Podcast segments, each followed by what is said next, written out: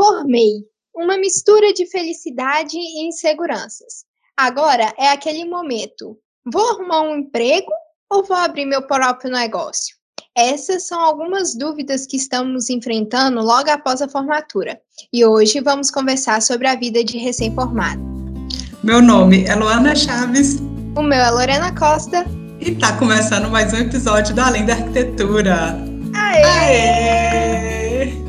Conversar hoje conosco, convidamos a arquiteta Lawane de Souza, no comando do Instagram Arquilawane de Souza, formada em Arquitetura e Urbanismo pela Universidade Federal de Juiz de Fora. Diga um oi pra galera, Lawane! Oi, oi, gente, como vocês estão? Estamos bem, empolgadas. Sim. Acabamos de formar, né? Assim, literalmente, estamos começando aí a procurar alguma coisa para fazer. É, a gente, antes, né, da gente falar sobre os desafios, as dificuldades, as alegrias e os surtos também, que acho que é um tiquinho. A gente quer conhecer um pouco sobre você, sobre a sua história com a arquitetura, por que, que você escolheu esse curso?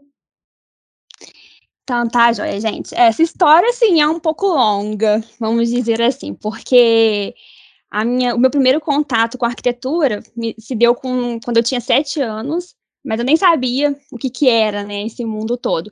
Quando eu tive que ficar internada no hospital, e lá tinha aqueles brinquedinhos de pequeno engenheiro, sabe? De montar aqueles bloquinhos. E eu fiquei apaixonada à primeira vista com aquilo. E eu fiquei doida, doida, doida, minha mãe pedindo minha mãe sempre para comprar aquele brinquedo. Só que a gente nunca teve, assim, umas condições financeiras boas, assim, sabe? Pra ficar comprando é, brinquedo para mim, enfim. Então eu não. Eu, assim, até crescer eu nunca tive. E eu fui ganhar, gente, sério, esse brinquedo no Dia das Crianças em 2019, é, quando eu fui comprar o brinquedo para minha filha. Aí eu fui, meu pai estava junto comigo, eu, eu olhei e falei, nossa, pai, eu era doida com esse brinquedo quando era criança. E ele foi lá e comprou para mim. Então, assim, realizei meu sonho depois de muito, muito tempo. Mas aí depois o tempo passou e eu e minha prima a gente era doida para desenhar casinha, fazia fachada, coloria. Assim, muito se deu por ela, sabe? Que ela que me chamava para desenhar e eu ficava apaixonada com os desenhos que ela fazia. E eu lá tentando desenhar um pouquinho, saindo tudo torto, mas desenhava. E foi no nono ano que eu descobri que poderia ser ou arquitetura ou engenharia, engenharia civil, que mexia com essa parte mais né, de construção. E aí, é, desde o nono ano até o ensino médio, a, aqui na minha cidade, o, o meu colégio levava é, em ônibus a gente lá para Viçosa, que era a universidade mais próxima. E lá tinha aquele giro de, de cursos, né, para você conhecer um pouco mais. Aí eu fui assistir o primeiro de engenharia, porque eu tinha uma colega que ela era doida com engenharia. Ela falou: não é engenharia que você quer, vamos lá. gente, na apresentação do curso, na que eu vi assim, concreto, concreto, concreto, concreto, eu falei: gente, não, não é isso que eu quero para minha vida, não.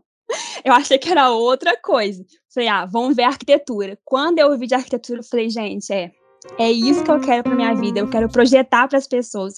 Eu quero trazer conforto para elas, aliando estética, funcionalidade. E sim, foi paixão realmente à primeira vista. E a partir daí eu falei, quero arquitetura, eu quero arquitetura.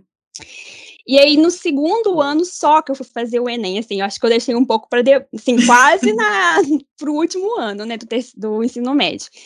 E na faculdade de Juiz de Fora, que é a segunda mais perto daqui da minha cidade, tem a prova de habilidade específica para arquitetura. Então você precisa Jesus passar Cristo. nela primeiro. Sim, gente. Então, assim, mas isso é bom, entre aspas, porque nichava mais pessoas, porque você tinha que ir na cidade para fazer a prova. Então, assim, não era todo mundo do Brasil que tinha condições de vir para a cidade fazer essa prova. Então, era menos pessoas para concorrer a essa vaga, né? E então, é, eu fiz a prova, graças a Deus eu passei, e essa prova vale por dois anos. Então, eu falei assim, ah, pelo menos do ano que vem, que é o terceiro ano, eu tô garantida com essa prova. Fui, fiz o Enem, assim, só por teste mesmo, para não chegar no terceiro ano, e assim, né, pôr tudo a perder. Uhum. E aí, com a minha nota, é, eu consegui passar no segundo ano do ensino médio para arquitetura. Nossa, eu chorei horror de alegria. Sim, só que aí tinha um porém eu não tinha o, o certificado de conclusão do, do ensino médio. E aí tinha que entrar com processo, e na época, é, a faculdade dava quatro dias depois que lançava a nota, que né, era aprovado para você fazer. E aí, conversando com uma advogada que a gente conhecia, ela falou: não vai dar tempo.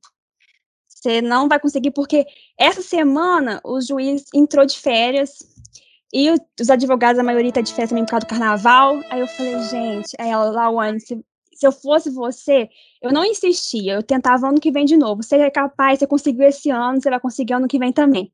Aí eu fui desistir. Mas, gente, você imagina como é que a gente fica, né?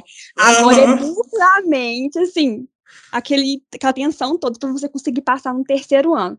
Fora também que eu queria muito ter minha festa de formatura, eu sempre sonhei muito com esse terceiro ano de ensino, né, para concluir esse ensino médio. Então, assim, fiquei menos despreocupada, né? Menos preocupada. Então, aí fui e fiz o Enem de novo, assim, tremendo, falando, Jesus, será que agora eu consigo? Aí, graças a Deus, deu para me passar. aí eu fiquei mais feliz ainda. E aí eu fui, entrei nessa vida acadêmica aqui, peguei uma, é, uma paralisação é, da faculdade, ficamos estudando nas férias, aí pega uma pandemia no meio também. foi ótimo, foi, foi maravilhoso. Janeiro, sentada assim dentro da sala, suor escorrendo, você ia de short, pregava as pernas na, na cadeira. Sim, sim. Por aqui também foi assim. É. Por aqui também foi assim, em relação à faculdade federal, que tem dessas, né, de ter uma greve, ter uma pandemia e a gente parar e quando volta estuda. Acho que a gente entrou na faculdade, a gente pagando uma greve, acho que a gente ficou uns três meses no, só em janeiro, as aulas eram em janeiro, um pouquinho só de férias, e é esse sufoco mesmo. É, uma correria para entregar trabalho, então, ó, maravilha. Sim, e mas no final da faculdade, assim, é, quando você se formou, você já fez colação de grau ou ainda não? Como você se sentiu com esse finalzinho depois de passar esse processo? Então, eu fiquei assim, passei, foi um alívio tão grande, gente, porque assim, fazer o TCC numa pandemia, longe, né, das pessoas que poderiam estar tá te ajudando, é, apoio mesmo de prof outros professores da faculdade, né, que você poderia estar tá tirando alguma dúvida com o seu TCC, é, fora a faculdade em si mesmo, todo o suporte que ela poderia te dar, eu tive muito problema com o meu computador, travava, então assim, se eu tivesse lá, eu poderia estar usando da, da instituição, então assim, foi um alívio muito grande, fora com a, alinhar isso tudo com a maternidade também, né, então, quando eu passei, assim, na que eu vi que saiu assim, é, parabéns, Lawane, você agora é nova arquiteta, com, né, quando eu fui defender, eu fiquei assim, muito, muito, muito orgulhosa de mim, chorei, fiquei muito feliz. Eu, a minha apresentação foi 27 de março, então, assim, estava marcada para final de abril a colação de grau online, né? Com a transmissão pelo YouTube. No dia da colação, deu problema no, no aplicativo que eu estava utilizando para juntar as pessoas, e aí, gente, tudo mais nervoso ainda, e, e aí teve que cancelar. Aí minha, minha colação foi dia 3 de maio, aí deu tudo certo, foi, assim, muito emocionante, foi, ai, tão bom. E em junho, final, na verdade, final de maio, eu consegui e, e tinha que ir lá na faculdade pegar o, o diploma que eles estão entregue em mãos. Aí eu consegui pegar meu diploma e fiquei mais feliz ainda. Aí agora foi só correria com cal, pagar anuidade e agora tá oficialmente registrado. Ai, maravilha. Hoje a gente pegou o nosso diploma. É, eu vi. Ah, daqui enfim. Ai, gente, é tão bom, né? É ótimo, é uma sensação de dever cumprido, né? Tipo, Sim. você fez, conseguiu. E agora é uma nova etapa que a gente vai viver, né? E aí é uma nova etapa que traz essas inseguranças, essas dúvidas que a gente tem, né? Porque uma das coisas que a gente pode perceber durante a faculdade, eu não sei se você sentiu isso, mas na minha faculdade, que nem a gente estava conversando antes da gente gravar o podcast, a gente também não viu muita coisa de interiores, a gente não viu muita coisa sobre gestão. Então a gente está um pouco com essa insegurança agora de como começar essa nova etapa profissional, né? Sim, inclusive a maioria, não sei também aí na faculdade de vocês, mas lá a gente só entregava os projetos a nível de anteprojeto. Então a gente não chegou a fazer um projeto executivo mesmo com todas as especificações, todos os detalhamentos. Então, assim, isso eu tive que estar tá aprendendo por fora, vendo lives, vendo é, workshops, cursos por fora, porque também na faculdade interiores e isso que eu acho que pecou um pouco, sabe? Teve uma matéria só que eu fiz, e é eletiva, que chamava Atelier, que a gente chegou mais próximo de um, de, de um projeto executivo. A gente teve que fazer um memorial descritivo e entregar algumas plantas, mas não foi nada, tipo assim, muito. É, isso, aquele total de documentos que a gente sabe que tem que entregar no final. Então, assim, isso eu acho que faltou e a gente tem que correr atrás por fora. Sim, sim. Se a gente não investe na gente, né? Que que eu, quem vai investir, né? Sim. Yeah. Pois é. Ah, no meu caso foi a mesma coisa. A Luana até chegou a fazer a disciplina de interiores, porque era optativa. Eu, Sim. como eu tive que puxar uma disciplina aqui, uma disciplina ali, para encaixar, eu não fiz a de interiores, mas estamos nessa aí, né? Estudando. Sim. Sim. E a gente sente essa falta, né? Tipo assim, não só dessa parte de interiores, da parte executiva, né? De como fazer um detalhamento e tudo mais, mas da parte, tipo assim, tá, e beleza, eu saí agora e como eu faço para captar um cliente que não seja, por exemplo, um parente, sabe? Porque é, no meu caso, por exemplo, eu não vou ter nenhum parente meu que vai é, desembolsar um valor X para fazer um projeto, por exemplo, do zero, ou então fazer uma reforma grande. Como captar essas primeiras pessoas que não sejam família? Porque o que a gente mais vê na internet é isso, né? Por exemplo, formei. É, o primeiro projeto que você vai fazer é para uma avó, para uma mãe, para uma tia, e aí às vezes essas pessoas, nem essas pessoas vão dar esse empurrão para você e você tem que caçar uma forma de captar esses clientes, enfim, porque a primeira etapa, assim, né, para você conseguir ter um retorno financeiro, né, porque durante a faculdade a gente gasta pra caramba. então, a gente tem que começar a pensar nesse retorno financeiro, e eu acho que a gente sai muito cru, e eu acho que a, a faculdade poderia, talvez, colocar um módulo ou uma aula pelo menos a gente até teve empreendedorismo, sabe? Mas era empreendedorismo social e tal, com uma outra pegada. Eu acho que talvez falta ainda na faculdade isso. E eu acho que quem está na faculdade puder começar a estudar, sabe, um pouquinho mais sobre isso antes, é melhor que sair um pouquinho mais preparado, né? Mas mesmo assim, é, é, a gente sente uma falta muito grande. Acho que essa questão de marketing é uma coisa que é essencial nos dias de hoje, né? Principalmente agora, depois da pandemia, que praticamente tudo é online. Então, a gente realmente precisa estudar isso por fora, porque as faculdades não ensinam nada disso, nem perto, né? Sobre essa divulgação de trabalho, como captar esses clientes.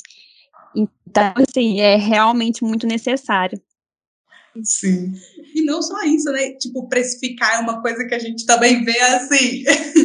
assim a gente vê algumas pessoas falando no Instagram, então a importância né, da gente talvez até seguir já arquitetos formados ou que ensinam alguma coisa, porque às vezes eles falam sobre isso. Mas na faculdade, pelo menos na minha, tipo, a gente nunca citou questão de precificação, nem por metro quadrado, muito menos por hora.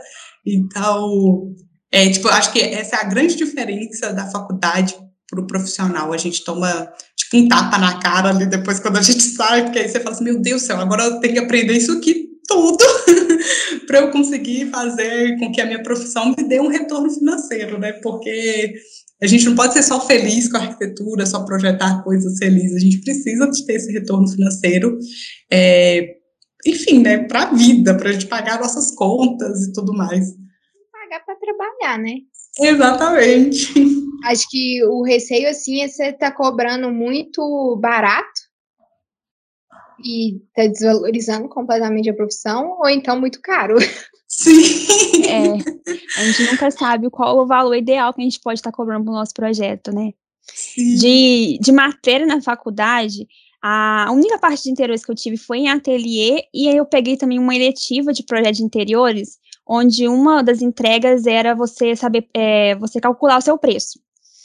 Então, assim, pediu pra gente é, dar prioridade para perguntar a algum arquiteto quanto que ele cobra. Só que a gente sabe que se a gente sair perguntando, eles não vão falar. É muito, muito difícil eles falarem né, o preço deles para a gente. Então, eu fiz um, um workshop de, que durou uma semana em que as, as duas arquitetas estavam ensinando como que elas é, especificavam o projeto delas. E exemplificaram o valor. E aí eu fui e coloquei o valor dela, assim, de interiores, né, mais ou menos a média, porque a gente estava fazendo um projeto de um apartamento e a gente tinha que precificar qual o valor de, do projeto de interiores dele, dele inteiro. E aí eu fui, né, segundo elas, que já são arquitetas, assim, é, já estão no mercado há muito tempo, já estão mais consolidadas, elas cobravam é, em cerca de dois mil reais o ambiente. E aí, quando eu fui apresentar isso lá, o povo ficou tipo assim, o quê? Dois mil reais? Eu coloquei 300 reais no meu. Ah, é outro, não, eu coloquei 600 reais. You're crazy. E eu fiquei assim, é, a gente não sabe, e realmente a gente não sabe como a gente pode sair da faculdade e nos nivelar nesses preços, né? Onde a gente vai se encaixar. Porque a gente sabe uhum. que, tá, talvez dois mil seja muito pra gente que acabou de sair, mas, sei lá, 300 reais é muito pouco é também. Então, eu acho. Gente, se for pensar, se for fazer o um banheiro, a quantidade de prancha que você tem que entregar para um banheiro, você tá. Não paga a sua internet. É, exatamente. E é, é, esse trem, tipo assim, eu acho que às vezes as pessoas também, eu não sei se vocês têm essa sensação, às vezes pensa, vou procurar o recém-formado porque ele vai cobrar mais barato. E aí a pessoa já sabe que você saiu, às vezes te procura porque sabe que você vai cobrar mais barato porque você é recém-formado, né? É, eu até entendo, tipo assim, você cobrar um valor abaixo do valor de mercado para você conseguir pegar os primeiros clientes, para você conseguir realmente começar a fazer, né, e tal, que acaba sendo uma forma de divulgação, mas uma hora a gente tem que sair disso, porque senão você fica só conhecido também como arquiteto, né, que cobra... Barateiro. Isso, é. E aí, tipo assim, acaba que todo mundo acaba sendo desvalorizado, né, porque um, um cliente vai e precifica com fulano lá que cobra tanto, o outro cobra tanto, e o outro cobra 10 reais. Aí ele vai fazer com cara de 10 reais lá e não, vai, não entende por que o outro cobra mais caro. E eu acho que entender um pouco desses, dessas questões de processo, né? Porque quando você também entrega uma coisa básica, você acaba talvez não entregando o melhor ali para o cliente e ele acaba não entendendo o porquê de contratar. Então, acho que tentar sempre entregar também o melhor para ele ter noção do que, que você faz e tal. Eu, eu uma vez fiz um. Eu conversei com um arquiteto e ele falou assim comigo: Não, Luana, pode colocar em várias pranchas. Distribua esse desenho em várias pranchas, em várias pranchas, porque cliente gosta de ver folha. Na hora que ele vê aquele monte de folha na mão dele, ele fala assim: Viu, paguei tanto por causa de tanto de folha. Fazer, por exemplo, em uma a um e colocar vários desenhos em uma a um, por exemplo, ele entregar só um papel para ele, às vezes ele não tem noção. E era o que a gente estava até conversando antes de entrar sobre conscientizar né, as pessoas do que é arquitetura que faz um arquiteto, porque as pessoas não têm noção do que é isso. Realmente, eles não têm noção mesmo. Assim, eu estou vivendo um pouco disso aqui por ser cidade pequena, então, assim, eu até conheço uma arquiteta aqui, que é onde ela, é, ela trabalha na prefeitura, que é um, um, um, lugar que eu estagiei. E, assim, graças a Deus eu, eu posso, eu tenho esse contato mais próximo com ela e a gente fica trocando, né, é, ajudas e informações. Então, eu perguntando ela, porque apareceu para mim um primeiro projeto para me precificar. Eu não sabia da onde que eu ia fazer isso. E aqui ela falou assim: ah, em cidade pequena é meio difícil, aqui cobra tudo por metro quadrado, né? Que o certo é a gente cobrar por hora. E aqui, há, há uns dois anos atrás, estava 10 reais o metro quadrado. Aí eu fiquei assim, gente do céu. E eu, assim, calculando, tava dando, sei lá, uns 30 reais o metro quadrado. Falei, gente, então se tava 10 reais uns dois anos atrás, deve estar no máximo uns 15 agora. Só que isso, 15, é para um arquiteto formado há um tempo já, e a gente é recém-formado, então 15, as pessoas ainda não vão contra contratar a gente. Então eu fechei no 12, assim. Mas ainda assim, depois que eu vi todo o trabalho que eu tô tendo que fazer, é, eu vi que realmente eu tô pagando para trabalhar. Mas assim, esse primeiro cliente que eu peguei é um, é um amigo meu de infância, sabe? Ele é vizinho meu aqui, e ele queria fazer essa kitnet para ele, e eu fiquei assim, é, não fiquei, não fiquei triste nem chateada, não, fiquei até feliz de estar tá podendo ajudar ele, porque eu sei que também que ele não tem grandes condições financeiras para fazer um projeto muito caro, para fazer uma obra muito cara.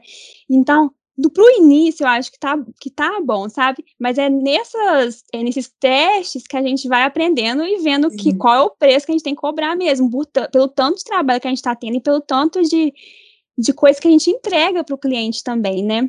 Sim, porque é muita coisa que a gente entrega.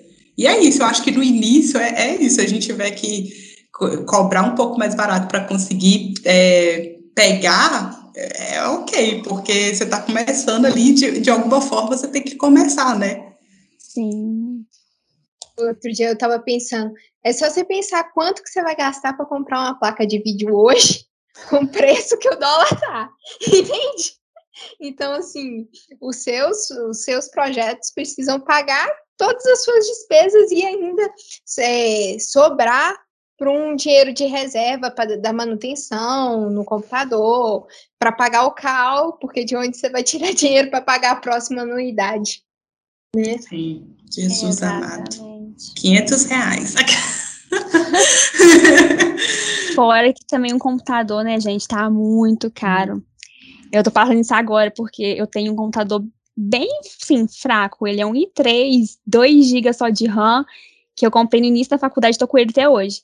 E olhando o preço, como tá agora com essa alta do dólar, tá difícil demais poder trocar esse computador. Então, tô tendo que pegar mesmo esses projetos no início para ir juntando, porque olha, tá muito caro. Muito caro, tá muito caro. O, o preço de tudo, assim, qualquer coisa que você for olhar, tá tipo um absurdo. Sim. E qual que é a sua ideia, Lawane? Você quer empreender ou você vai buscar um emprego? Como é que vai ser? Empreender e trabalhar? então, assim, eu entrei na faculdade achando assim, eu quero sair e eu quero montar o meu próprio escritório. Só que ao longo dela, eu fui percebendo que para início é sempre bom a gente pegar experiência é, tanto em estágio, ou quem não conseguiu um estágio na área que quer atuar, né? Igual eu fui na prefeitura, então não é uma área que eu queria, que eu, meu sonho, né? Que eu vou me sentir realizada, que eu quero mais a parte de interiores também, a parte mais arquitetônica. Então, assim, é, eu, eu gostaria muito de ter um emprego mais fixo de, e, e trabalhar para um escritório, tanto de engenharia quanto de arquitetura, para pegar experiência e aí, a partir daí, montar né, o, meu, o meu escritório. Só que também tá difícil, né? Como eu é, falo assim, que no início, é, principalmente para cidade pequena, é muito difícil você arrumar um emprego em algum escritório, porque a maioria trabalha em home office, então, no máximo que eles podem querer, né, de um arquiteto recém-formado, é ser frila de 3D, de detalhamento. Então, assim, eu estou tentando investir também nisso, para esse início. E, mas eu tô pegando projetos assim, de, de, gente que já me conhece há um tempo, que viu que eu formei, então assim, tá, tá pedindo orçamento, né? Mas cai muito naquilo também. A gente tenta pressar, mas as pessoas não entendem, né, o valor de um projeto de arquitetura, o quanto que você investindo em um projeto vai economizar na obra depois, né? Que isso é muito importante, a gente tem que e eles têm, assim, a gente tem que é, mostrar isso para eles.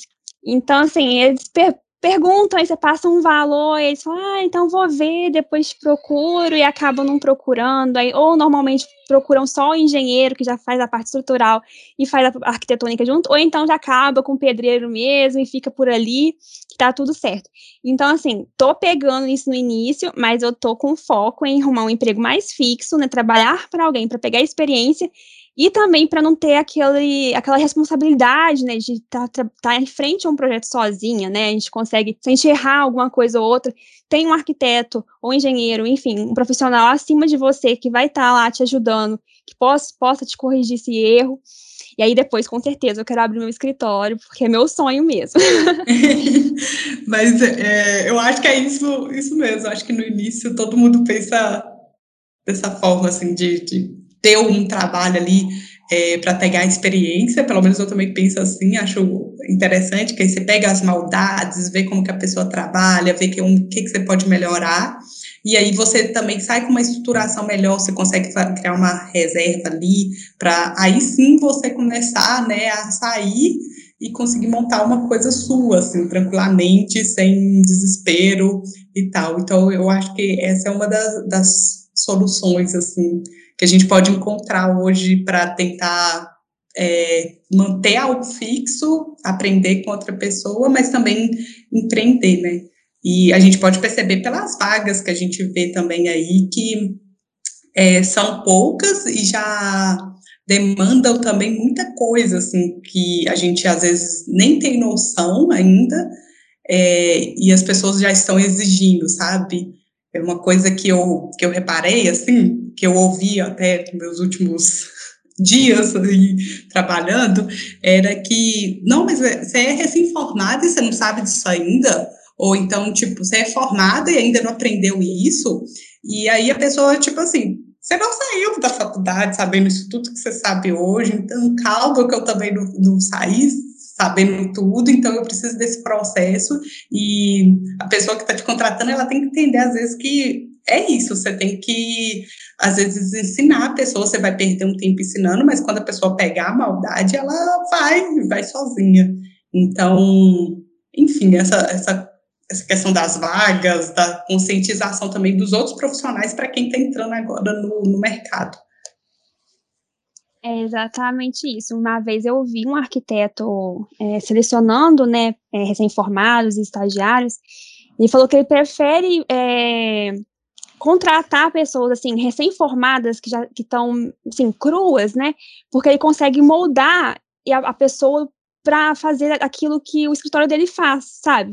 Pegar os estilos da pessoa, é, o jeito que ela faz, né, cada projeto, cada detalhamento, por exemplo, ou 3D, porque muitas vezes a pessoa que já é formada há muito tempo, ela já tem aquilo dela já formado. Então, para é, encaixar num escritório, aí pode demandar mais tempo, demorar mais. Então, a pessoa, ela capacitando a outra, né, é, ensinando ela, ela consegue mais rápido fazer com que a pessoa faça o trabalho é, que dela, do, do escritório dela, né? Então, eu vi isso, achei muito interessante, de dar essa prioridade mesmo para as pessoas, além de ensinar ela, ela vai te ajudar a, a, né, assim, não vai dar um trabalho maior para a pessoa aprender o estilo da empresa, do escritório. Acho que quando a gente está né, aberto a empreender, a dar cara a tapa, né, a gente também precisa pensar em quais, outros, quais outras formas de ganhar dinheiro né, sem ser o projeto em si, um projeto, por exemplo, residencial do zero, que vai até a obra. Então, a gente tem várias possibilidades, né, que é a consultoria, assessoramento, gerenciamento, e amadurecendo umas outras ideias, sabe? Não ficar também tão preso ao projeto. A gente poder pegar outros, outras pessoas, né, que estão precisando de algum serviço nosso. Sim. E acho que explicar a diferença de cada um, porque senão a pessoa também não vai entender, tipo assim, ah, a consultoria normalmente é mais barato, né? Tipo, para que eu vou fazer um projeto completo se tem a consultoria aqui que a pessoa, entendeu? Faz por esse valor que é bem mais barato que um projeto completo. Então, acho também importante da gente falar né, sobre essas diferenças do que é cada um. Às vezes, montar um documento, porque quando a pessoa te procurar, você já manda um documento ali explicando o que, que é, projeto completo, vai tal, tal, tal etapa e tal, a consultoria, isso, isso, isso, porque aí a pessoa entende pelo menos um pouco da diferença de cada um, né? Sim, eu mesma, é, vendo a demanda aqui da minha cidade, eu percebi que consultoria seria uma boa ideia, sabe? Eu estar tá oferecendo. Porque é uma cidade pequena, assim, que é, é população é, majoritariamente, assim, de baixa renda. Então, quando eles fazem uma construção, é, eu acho que pagar uma consultoria para eles seria o mais fácil e já seria suficiente também para sanar dúvidas dele e fazer com que o projeto fique, né, a cara dele e supra as necessidades dele.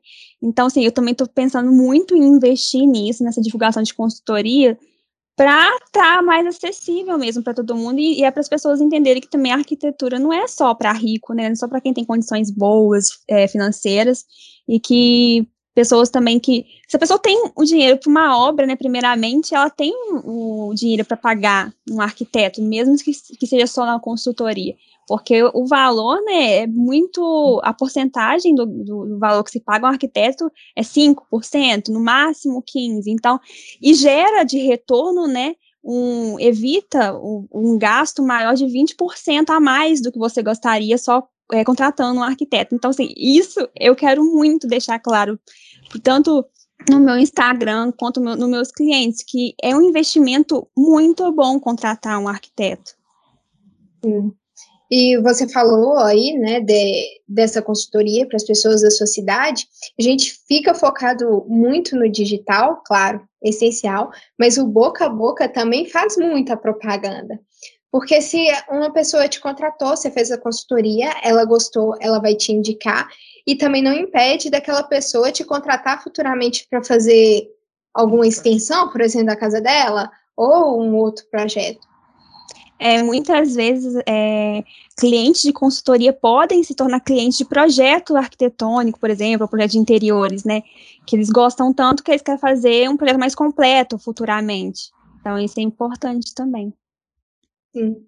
Aí a gente pensa na, nas maneiras de vender mais para o mesmo cliente. Sim, é, que tem isso, né? Tipo, co como manter depois a relação, né? Quando você entrega aquele, pro, por exemplo, você entregou um projeto, como manter a relação com aquele cliente para, enfim, se no futuro ele quiser fazer de novo para reforma ou construir alguma coisa, ele te contrata de novo. Sim. E assim, Laone, o que, que você tem ou dá de dica para as pessoas que estão aí nessa reta final da faculdade e tá começando aí no mercado de trabalho igual a gente? Olha, eu indico, sim, não pare de estudar. Sempre procure conhecimento, porque né, nunca é demais e é a única coisa que ninguém tira da gente. E como a gente falou aqui no início, a, a faculdade de arquitetura é bem básica, é bem, sim, você sai bem cru de lá. Então, é, é muito importante a gente é, estudar sobre gestão né, de escritórios para quem quer já entrar né, e abrir um escritório, é, estudar marketing, captação de cliente, precificação, que é muito importante também.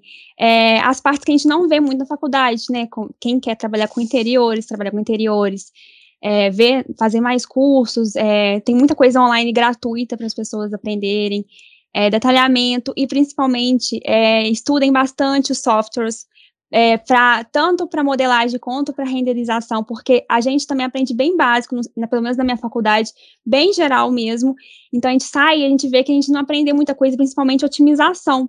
Então isso é muito importante. Então não deixem para o final, vai, vai, vai estudando isso desde o início, desde o início da faculdade, se possível, porque vai fazer falta depois. Sim, concordo. Concordo com tudo, ele tira uma vida. E tem algum curso que você viu ou você tem interesse em fazer é, aí do mercado de trabalho, assim, que você acha que pode auxiliar? Então, é, falando mais de softwares, é, tem um curso gratuito da Charro Cursos para SketchUp e também tem de V-Ray.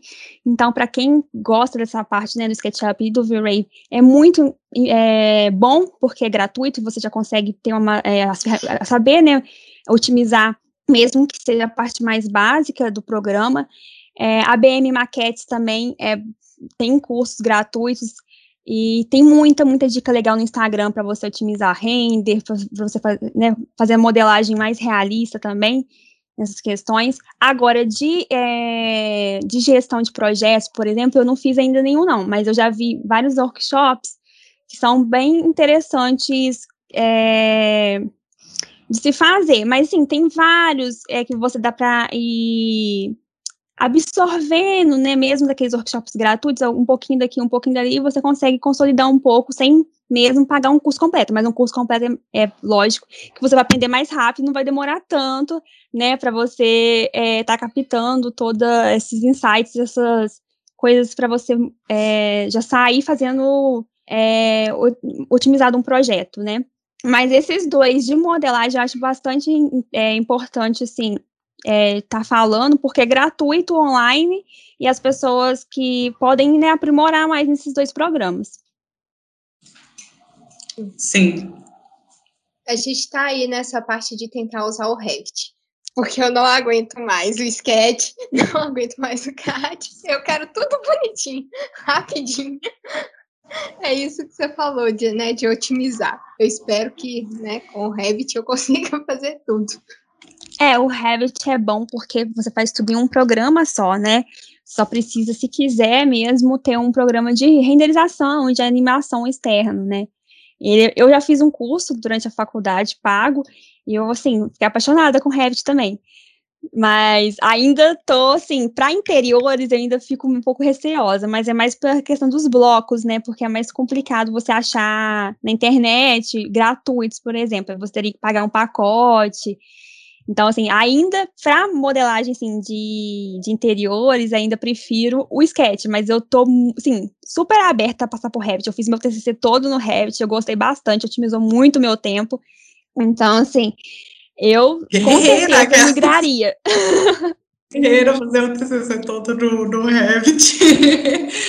Mas eu, também acho que, que, que, vale a pena, né? Porque no, a otimização do tempo e tal, você já tirar 3D, ter ali a, as plantas e tal, é mar maravilhoso.